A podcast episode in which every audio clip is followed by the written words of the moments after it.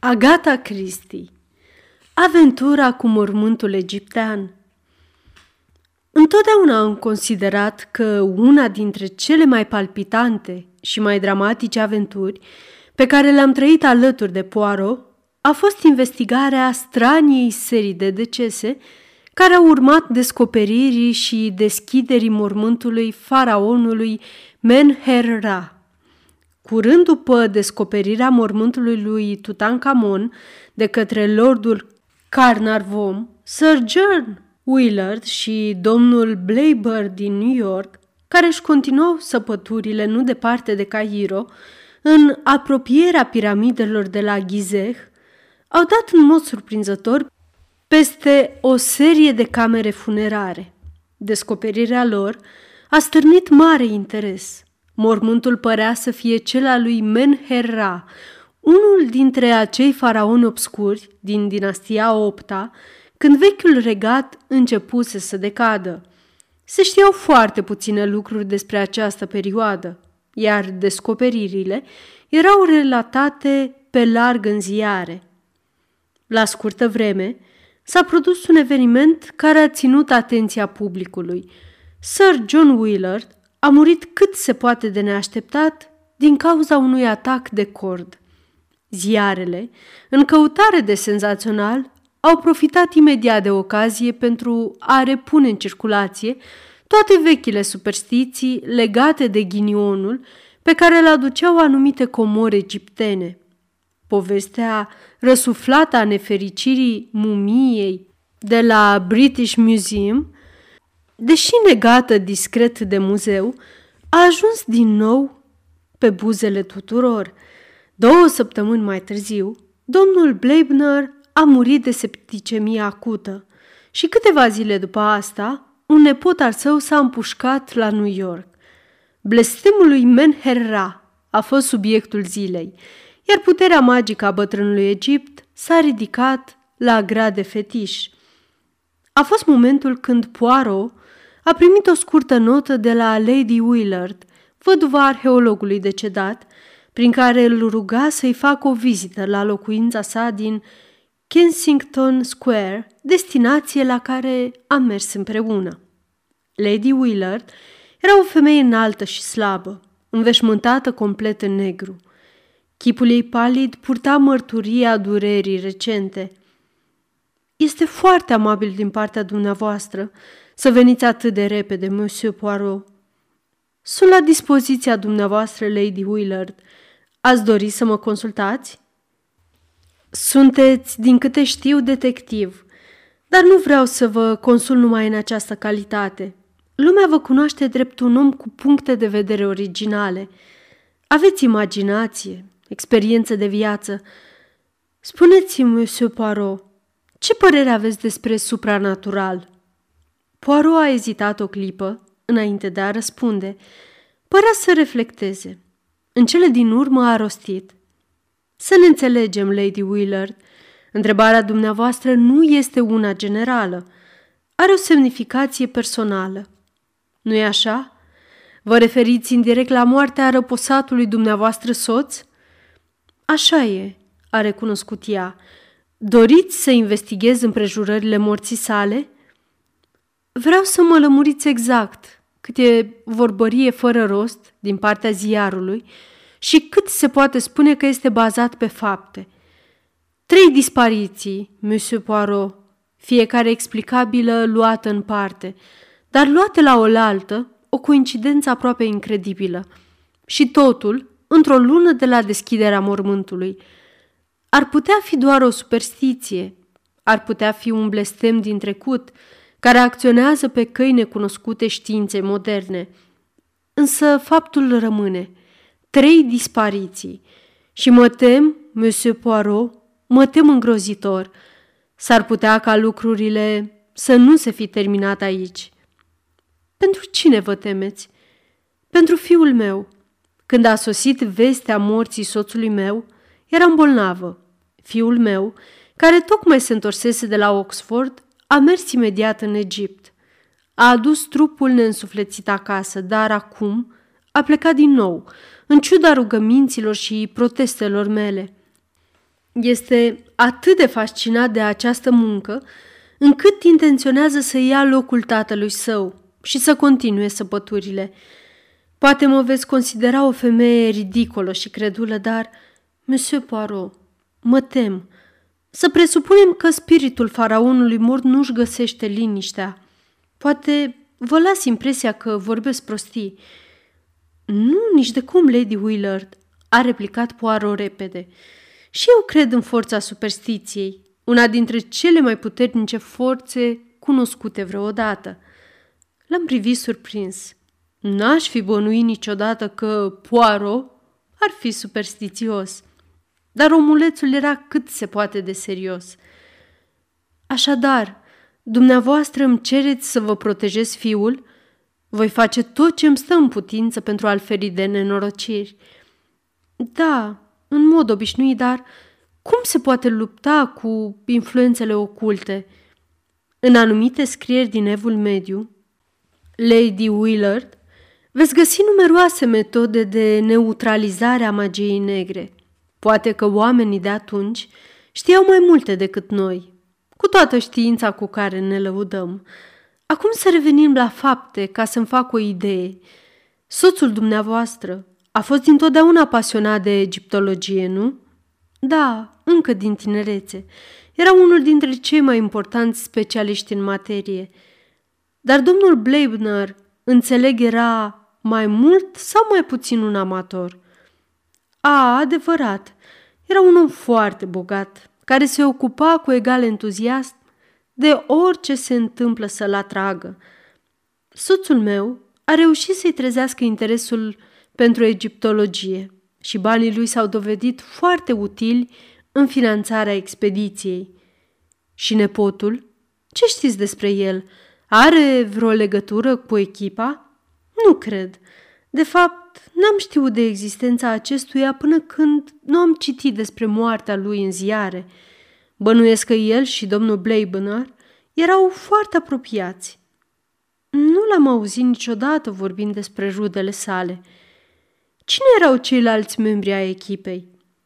Păi, ar fi Dr. Toswill, un funcționar mărunt de la British Museum, domnul Schneider de la Metropolitan Museum din New York, un tânăr secretar american, Dr. Ames, care însoțește expediția în virtutea profesiunii sale, și Hassan, devodatul servitor băștinaș al soțului meu – nu vă amintiți numele secretarului american? Parcă Harper, dar nu sunt sigură. Lucra de puțin timp cu domnul Blebner. Era un tânăr foarte agreabil. Mulțumesc, Lady Willard. Dacă mai aveți și alte, deocamdată nu. Lăsați totul în grija mea și fiți sigură că voi face tot ce e omenește posibil pentru a vă proteja fiul. Cuvintele nu erau tocmai liniștitoare și am văzut-o pe Lady Willard tresărind, în timp ce Poirot le rostea. Cu toate acestea, faptul că el nu îi tratase cu dispreț temerile părea o mare ușurare pentru ea. În ceea ce mă privește, nu-mi imaginasem vreodată că Poirot ar fi putut avea o înclinație atât de profundă spre superstiție – am abordat subiectul în drum spre casă. Atitudinea lui era demnă și serioasă. Așa e, Hastings. Cred în aceste lucruri. Nu trebuie să subestimezi forța superstiției. Ce urmează să facem? Tu jur practic, dragul meu Hastings. E bine, o să trimitem mai întâi o telegramă la New York în care vom cere mai multe detalii cu privire la moartea tânărului domn Bleibner. A expediat telegrama chiar în aceeași zi. Răspunsul primit a fost exhaustiv. Tânărul Rupert Bleibner se confrunta de câțiva ani cu dificultăți financiare. Trăise ca un vagabond pe plajă, colectând obiecte aduse de valuri sau ca un pier de vară prin insulele Mării Sudului, dar revenise la New York în urmă cu doi ani, unde se înglodase tot mai mult în datorii. Cel mai semnificativ lucru, după părerea mea, era faptul că reușise recent să împrumute o sumă suficientă de bani cu care să se ducă în Egipt. Am acolo un prieten bun care o să mă ajute, declarase el.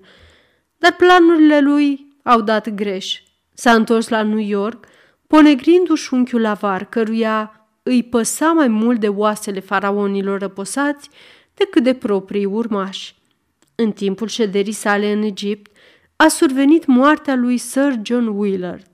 Rupert și-a reluat existența dezordonată din New York și apoi, fără niciun indiciu, s-a sinucis, lăsând în urma lui o scrisoare care cuprindea câteva fraze ciudate. Părea scrisă într-un acces brusc de remușcare. Se referea la sine ca la un lepros și un proscris, iar scrisoarea se sfârșea cu concluzia că, decât așa, mai bine mort. O teorie sumbră mi-a răsărit în minte. Nu crezusem nicio clipă teoria privind răzbunarea unui faraon egiptean de mult răposat. Am întrezărit o crimă mai modernă. Dacă acest tânăr hotărâse să-i facă felul unchiului său, de preferință cu o travă. Sir John Willard primește din greșeală doza fatală. Tânărul revine la New York, torturat de crima răvășită. Vestea morții unchiului său ajunge la urechile lui. Realizează cât de fără rost fusese crima și, copleșit de remușcări, își ia viața. I-am prezentat soluția lui Poirot. S-a arătat interesat. Foarte ingenios la ce te-ai gândit. Categoric ingenios și cât se poate de verosimil. Dar nu ai luat în considerare influența fatală a mormântului. Am ridicat din umeri. Continui să crezi că există o legătură? Sunt atât de sigur, monami, că mâine pornim spre Egipt. Poftim? Am strigat eu uluit. Cum ai auzit? a rostit el, arborând o expresie eroică. Apoi a gemut. Dar vai, mare, nesuferita mare. 2. O săptămână mai târziu, Aveam sub tălpi nisipul auriu al deșertului. Soarele fierbinte își împrăștia generos razele deasupra capetelor noastre.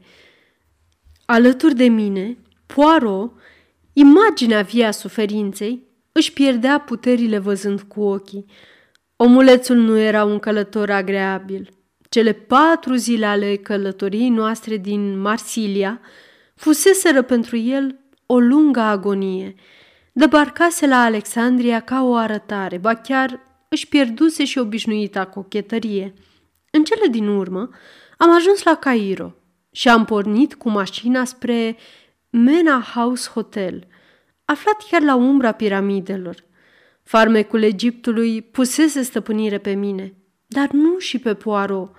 Îmbrăcat în tocmai ca la Londra, ținea în buzunar o perie mică de haine – și ducea un război neîncetat cu praful care se încăpățâna să se depună pe costumul său negru. Și ghetele mele, se tânguia el, uită-te la ele, Hastings, ghetele mele de lac, de obicei atât de elegante și strălucitoare.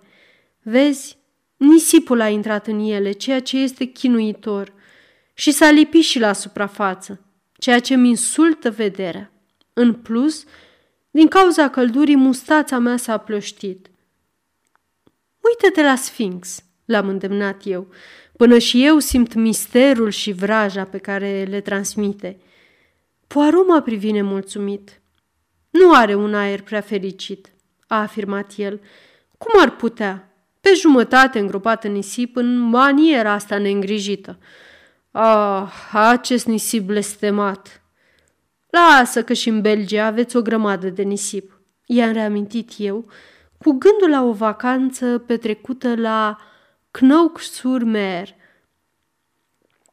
în mijlocul a ceea ce ghidul de călătorie numise Le Dune impecabilă. Nu în Bruxelles, a declarat Poirot, privind gânditor piramidele. Este adevărat că ele cel puțin au o configurație solidă și geometrică, dar suprafața lor este de o neregularitate cât se poate de neplăcută. Și nici palmierii nu-mi plac, măcar de-ar fi plantați în șiruri. I-am întrerupt lamentările, amintindu-i că ar trebui să pornim spre tabără. Urma să călătorim pe cămile, așa că dobitoacele îngenuncheaseră răbdătoare, așteptând să urcăm și să ne lăsăm în seama câtorva băieți pitorești conduși de un dragoman bun de gură. Voi trece peste spectacolul oferit de Poirot, călare pe o cămilă. A început cu gemete și lamentări și a sfârșit cu țipete, gesticulări și invocații către Fecioara Maria și toți sfinții din calendar. În final, a coborât în modul cel mai rușinos și a terminat călătoria pe un măgăruș. Trebuie să recunosc că o cămilă care merge la trap nu e deloc o glumă pentru un amator. Am fost țeapă în câteva zile după aceea. În cele din urmă ne-am apropiat de locul săpăturilor. Un bărbat ars de soare, cu o barbă căruntă, îmbrăcat în alb și purtând o cască, a venit în întâmpinarea noastră. Monsieur Poirot și domnul capitan Hastings, am primit telegrama dumneavoastră. Îmi pare rău că nu a fost nimeni să vă aștepte la Cairo. A survenit un eveniment neprevăzut, care ne-a stricat complet planurile. Poirot a pălit. Mâna pe care o strecurase după peria de haine a rămas nemișcată. Nu încă o moarte, a rostit el dintr-o răsuflare. Ba da, Sir Guy Willard? Am strigat. Nu, domnule capitan Hastings, colegul meu american, domnul Schneider. Și cauza? A dorit Poirot să știe. Tetanos. M-am albit. Brusc am avut impresia că sunt înconjurat de o atmosferă nocivă, perfidă și amenințătoare. Un gând oribil mi-a străfulgerat prin minte. Dacă eram eu următorul? Mon Dio, a zis Poirot cu voce scăzută. Chiar nu înțeleg. Este îngrozitor. Spuneți-mi, monsieur, sigur a fost tetanos?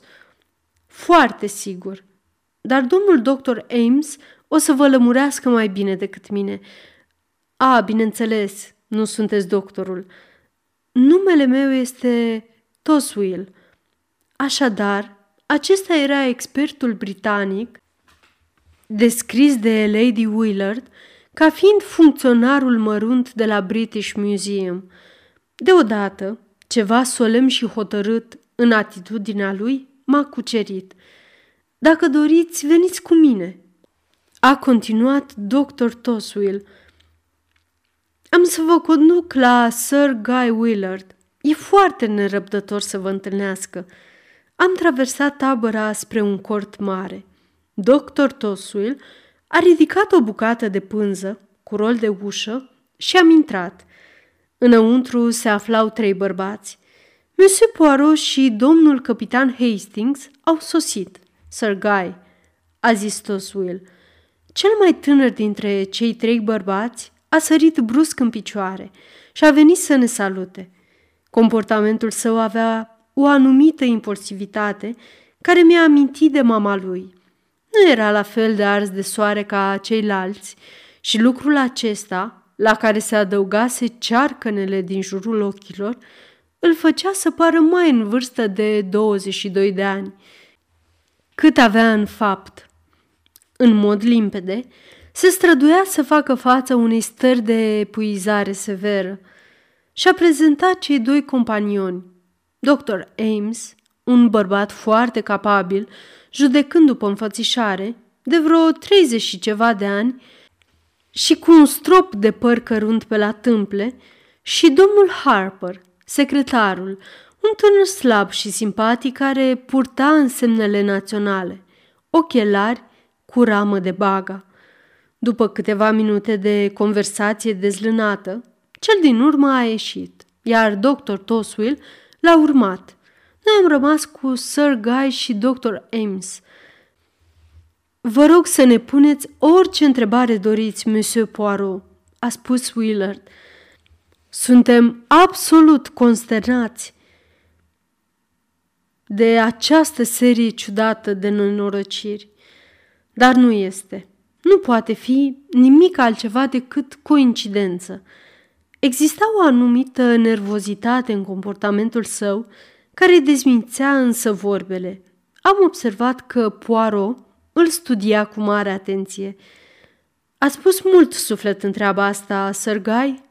Firește, dar indiferent ce se întâmplă sau ce va ieși din asta, munca va continua. Lumea trebuie să se împace cu ideea. Poirot s-a întors brusc către celălalt. Ce aveți de spus în legătură cu asta, monsieur le docteur? Ei bine, a rostit tărăgăna doctorul, și eu merg mai departe.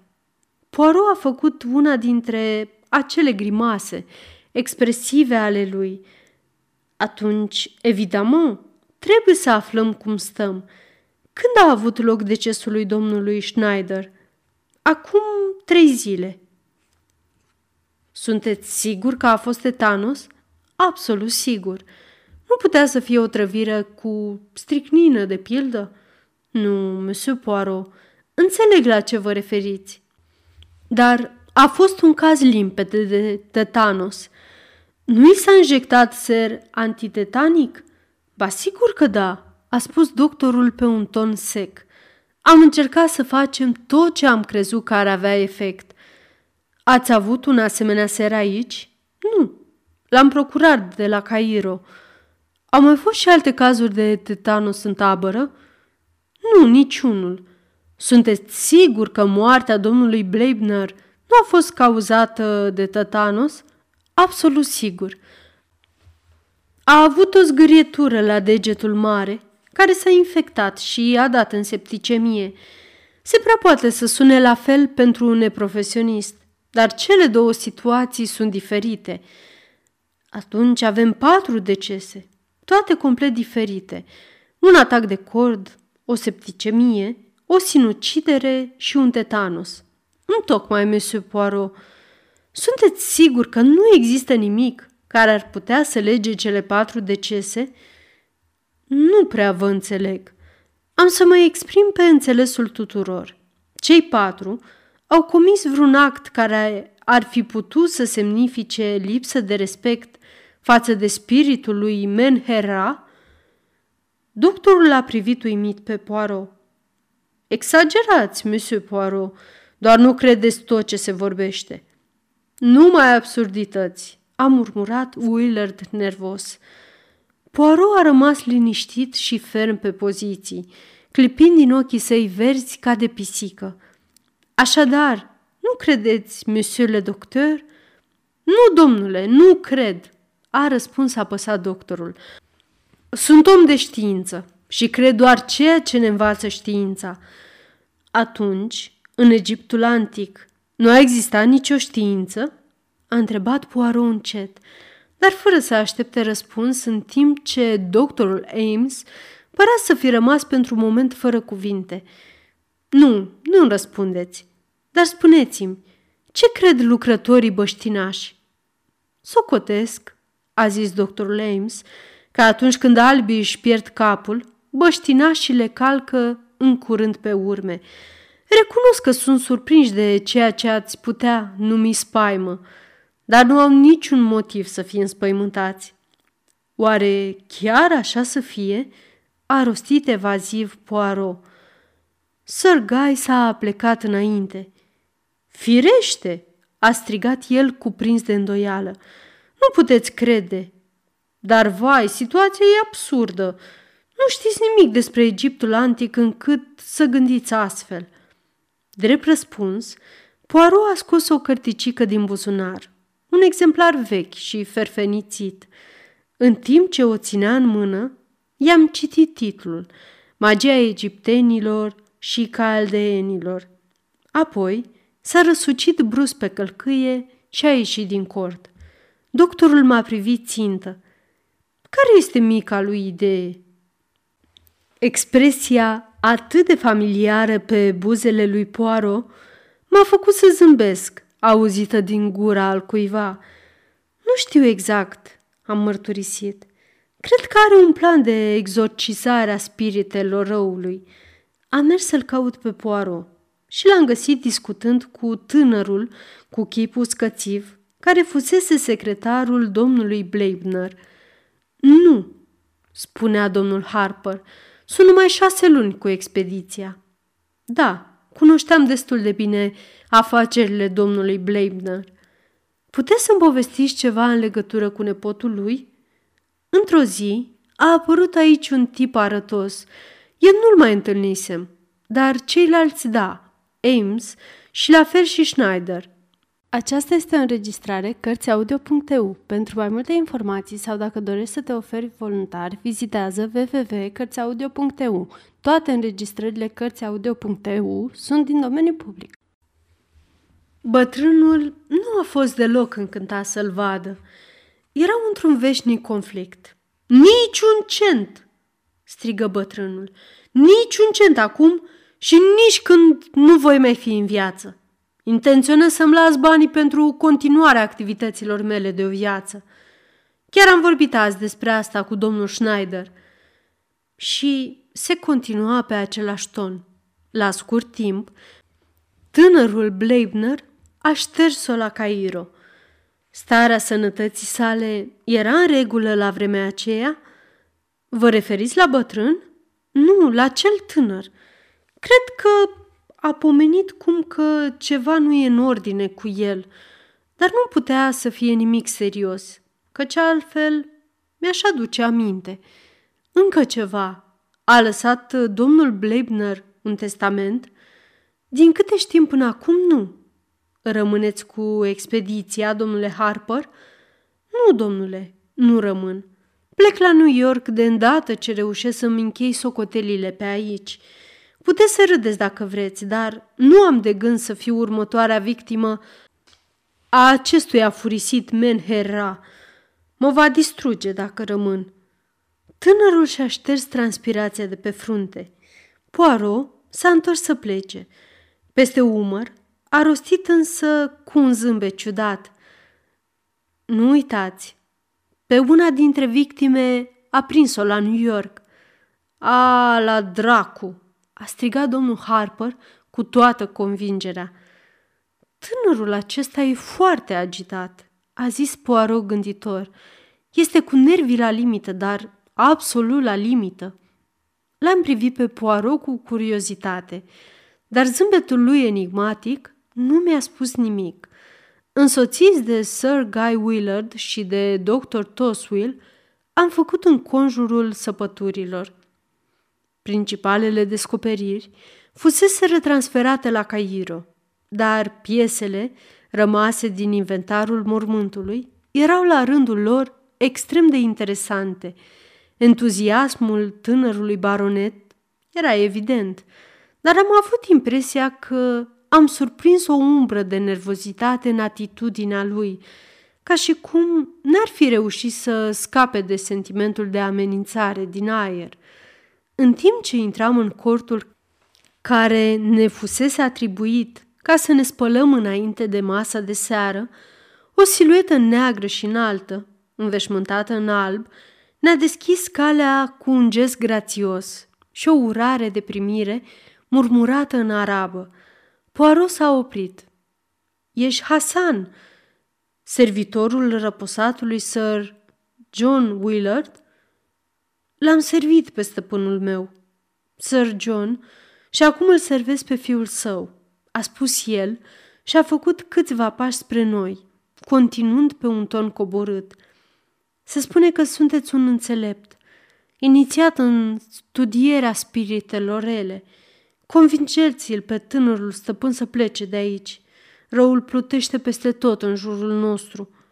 Și brusc, fără să aștepte un răspuns, ne-a întors spatele. Răul plutește, a mormăit Poirot. Da, îl simt. Masa noastră nu a fost prea veselă. Conversația a fost lăsată pe seama doctorului Toswell care ne-a ținut o prelegere despre antichitățile egiptene. Exact când ne pregăteam să ne retragem pentru o dihnă, Sir Guy l-a prins pe poară de braț și a arătat ceva. O siluetă întunecată, se deplasa printre corturi. Nu era o ființă omenească. Am recunoscut imediat imaginea cu cap de câine pe care o văzusem cioplită pe zidurile mormântului. Mi-a înghețat sângele în vine. Mon Dieu! a murmurat Poirot, făcându-și cruce cu fermitate. Anubis, cel cu cap de șacal, zeul sufletelor care pleacă în lumea de dincolo. Cineva ne joacă o farsă, a strigat doctor Toswell, ridicându-se revoltat în picioare. A intrat în cortul tău, Harper, a murmurat Sir Guy cu fața extraordinar de palidă. Nu, a spus Poirot clătinând din cap, în cortul doctorului Ames. Doctorul l-a fixat neîncrezător cu privirea și apoi, repetând vorbele doctorului Toswell, a strigat. Cineva ne joacă o farsă, veniți! Îl vom prinde imediat pe individ. Doctorul s-a avântat hotărât în căutarea apariției întunecate. Eu l-am urmat, dar nici unul, nici altul n-am reușit să găsim vreo urmă de suflet viu care să fi trecut pe acolo. Ne-am întors destul de tulburați și l-am găsit pe Poirot luând măsuri, în manieră proprie, pentru a-și asigura protecția personală. Împrejmuia preocupat cortul nostru cu diverse diagrame și inscripții pe care le desena în nisip. Am recunoscut steaua cu cinci colțuri sau pentagonul, repetată de mai multe ori. În același timp, rostea un discurs improvizat despre vrăjitorie și magie în general, magie albă în opoziție cu magie neagră, cu diverse referințe la ca și la Cartea Morților. Se părea că acțiunea stârnise cel mai aprins dispreț din partea doctorului Toswell, care m-a atras de o parte, fierbând de furie. Prostii, domnule!" a exclamat enervat. Nu mai prostii! Omul este un impostor! Nu face diferența între superstițiile evului mediu și credințele Egiptului antic. N-am mai întâlnit în viața mea o asemenea combinație de ignoranță și credulitate. L-am liniștit pe expertul tulburat și m-am alăturat lui Poirot în cort. Micuțul meu prieten radia de bucurie. Acum putem să dormim liniștiți?" a afirmat el fericit. Și chiar îmi va prinde bine puțină odihnă, pentru că am o durere de cap groaznică. A, ce bună ar fi o tizană! Și parcă drept răspuns la această rugăminte, fâșia de pânză cu rol de ușă s-a ridicat și a apărut Hasan cu o ceașcă aburindă pe care i-a oferit-o lui Poirot. S-a dovedit a fi un cei de mușețel, băutură de care el era peste măsură de amator. După ce i-a mulțumit lui Hasan și i-a refuzat oferta de a mă aduce și mie o ceașcă, am fost lăsați din nou în pace. M-am schimbat și am rămas o vreme în ușa cortului, cu privirea pierdută spre deșert. Un loc superb. Am rostit cu glas tare și o muncă minunată. Îi simt fascinația. Viața în deșert, explorarea unei civilizații dispărute.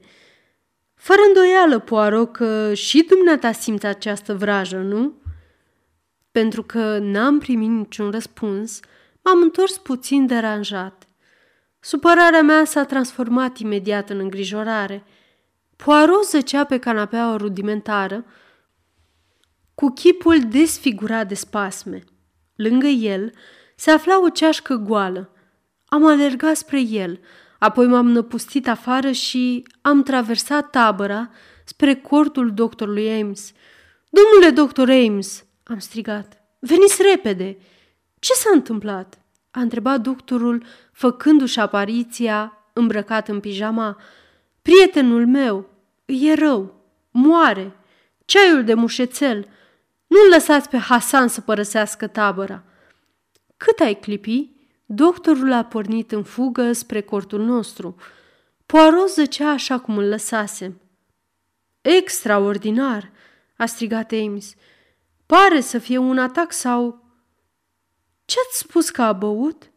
A întrebat el ridicând ceașca. N-am băut nimic, a rostit o voce calmă. Ne-am întors uimiți. Poirot stătea în capul oaselor pe pat și zâmbea.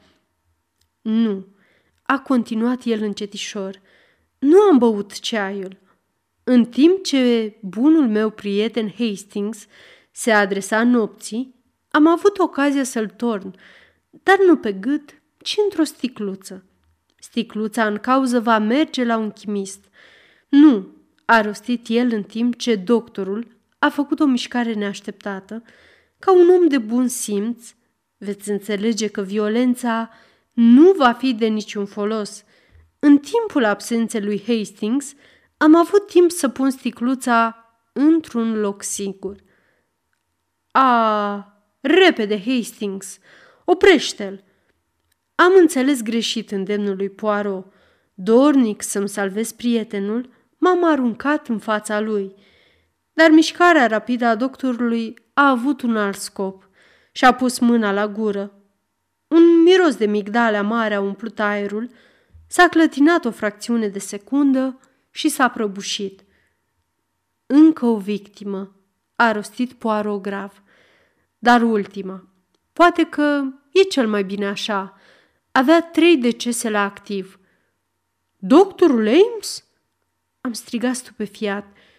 Dar am crezut că ai pus totul pe seama unor influențe oculte. M-ai înțeles greșit, Hastings. Am vrut doar să spun că sunt conștient de forța teribilă a superstițiilor. Odată ce ai insuflat convingerea că o serie de decese e supranaturală, poți chiar să înjunghi un om ziua în amiaza mare, că gestul ajunge să fie pus tot pe socoteala unui blestem, atât de puternic implantat este instinctul supranaturalului în rasa umană. Am bănuit de la bun început că cineva a profitat de acest instinct. Îmi imaginez că ideea i-a venit odată cu moartea lui Sir John Willard. Imediat s-a dezlănțuit nebunia superstițiilor. Din câte mi-am dat seama, nimeni nu avea de profitat de pe urma morții lui Sir John. Cu domnul Bleibner era altceva. Acesta era un om prosper. Scrisoarea pe care am primit-o de la New York cuprindea câteva detalii sugestive. În primul rând, faptul că tânărul Bleibner ar fi spus că are un bun prieten în Egipt, de la care se poate împrumuta. Se înțelegea în mod tacit că se referea la unchiul său, dar mi s-a părut că, în acest caz, ar fi spus-o direct. Cuvintele sugerează mai degrabă un tovarăș al său. Un alt indiciu a fost faptul că a strâns suficienți bani să ajungă în Egipt. Și, deși unchiul său refuzase categoric să-i avanseze vreun ban, el a reușit să-și plătească biletul de întoarcere la New York. Cineva i-a împrumutat probabil banii. Nimic din toate acestea nu-mi pare foarte convingător, am obiectat eu, dar au mai fost și altele. Hastings. Deseori cuvintele sunt folosite cu sensul lor figurat, dar înțelese cu sensul propriu. Se poate întâmpla și invers. În acest caz, cuvintele întrebuințate în sens propriu au fost înțelese în sensul lor figurat. Tânărul Bleibner a scris foarte clar Sunt un lepros, dar nimeni nu și-a dat seama că s-a împușcat pentru că era convins că a contractat înspăimântătoarea boală numită lepră. Poftim? am exclamat eu. A fost o născocire inteligentă a unei minți diabolice. Tânărul Bleibner suferea de o afecțiune minoră a pielii. Locuise pe insulele Mării Sudului, unde boala era foarte răspândită. Ames era prietenul lui și un medic bine cunoscut, de al cărui cuvânt nu s-ar fi îndoit niciodată. Când am sosit aici, bănuielile mele erau împărțite între Harper și doctorul Ames, dar curând am realizat că doar doctorul ar fi putut comite și ascunde crimele, plus că am aflat de la Harper că se cunoscuse anterior cu tânărul Bleibner, fără îndoială că acesta din urmă într-un moment sau altul, a făcut un testament sau și-a asigurat viața în favoarea doctorului. Ames a întrezărit ocazia de a se îmbogăți. A fost simplu pentru el să inoculeze domnului Bleibner bacterii mortale. Apoi nepotul, copleșit de disperare la vestea îngrozitoare pe care prietenul său i-o transmisese, s-a împușcat. Domnul Bleibner, indiferent de intențiile avute, nu și-a făcut testamentul. Averea lui urma să fie transmisă nepotului său și de la el doctorului. Și domnul Schneider? Nu putem fi siguri. Nu uita că și el cunoștea pe tânărul Bleibner și poate să fi bănuit ceva sau, din nou, e posibil ca doctorul să fi considerat că o nouă moarte fără motiv și fără scop ar consolida spirala superstițiilor. Mai mult, Hastings, vreau să-ți comunic un fapt psihologic interesant. Un criminal are întotdeauna o dorință puternică de a-și repeta crima încununată de succes. E asemenea unui microb intrat în sânge. De aici temerile mele pentru viața tânărului Willard. Silueta lui Anubis, pe care ai văzut-o astă seară, era Hasan, deghizat la comanda mea. Am vrut să văd dacă aș putea să-l înspăimânt pe doctor, dar era nevoie de mai mult decât de un strop de supranatural ca să înceapă să se teamă. Am observat că nu era foarte convins de credința mea nedisimulată în supranatural. Comedioara pe care am jucat-o pentru el nu l-a indus în eroare. Mi-am imaginat că va încerca să mă facă următoarea victimă. Ah, dar în ciuda acestui mer modit, a căldurii îngrozitoare și a neplăcerii create de nisip, micuțele celule cenușii au continuat să funcționeze. S-a dovedit că Poirot a avut perfectă dreptate în această privință. În urmă cu mai mulți ani, într-un acces de veselie după o beție zdravănă, tânărul Bleibner făcuse un testament glumeț, lăsând tabachiera mea, pe care o admir atât de mult și tot ceea ce posed, adică în principal datorii, prietenului meu Robert Ames, care mi-a salvat viața când eram la un pas de înec. Cazul a trecut sub tăcere în limitele posibilului, deși chiar și în zilele noastre, lumea continuă să vorbească despre șirul uluitor de decese legate de mormântul lui Menherra, ca despre dovada triumfală a răzbunării unui faraon defunct asupra profanatorilor mormântului său, o convingere care, așa cum i-a precizat Poirot, este contrară tuturor credințelor și concepțiilor egiptene. Sfârșit.